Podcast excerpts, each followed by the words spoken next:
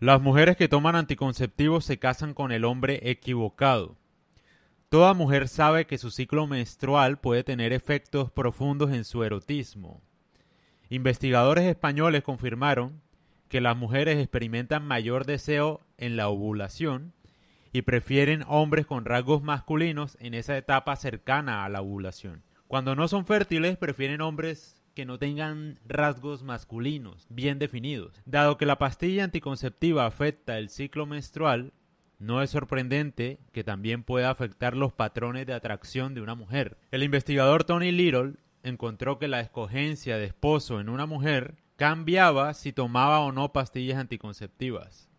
Las consecuencias de esto son inmensas. Una mujer elige una pareja mientras toma anticonceptivos. Luego las deja para tener un bebé y después se da cuenta que no siente atracción por el hombre con el que se casó.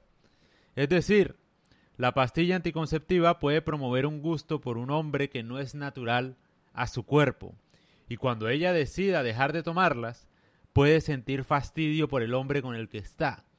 ¿Cuántos matrimonios arruinados? Dios. ¿Necesitas aún más motivos para dejar de consumir ese veneno?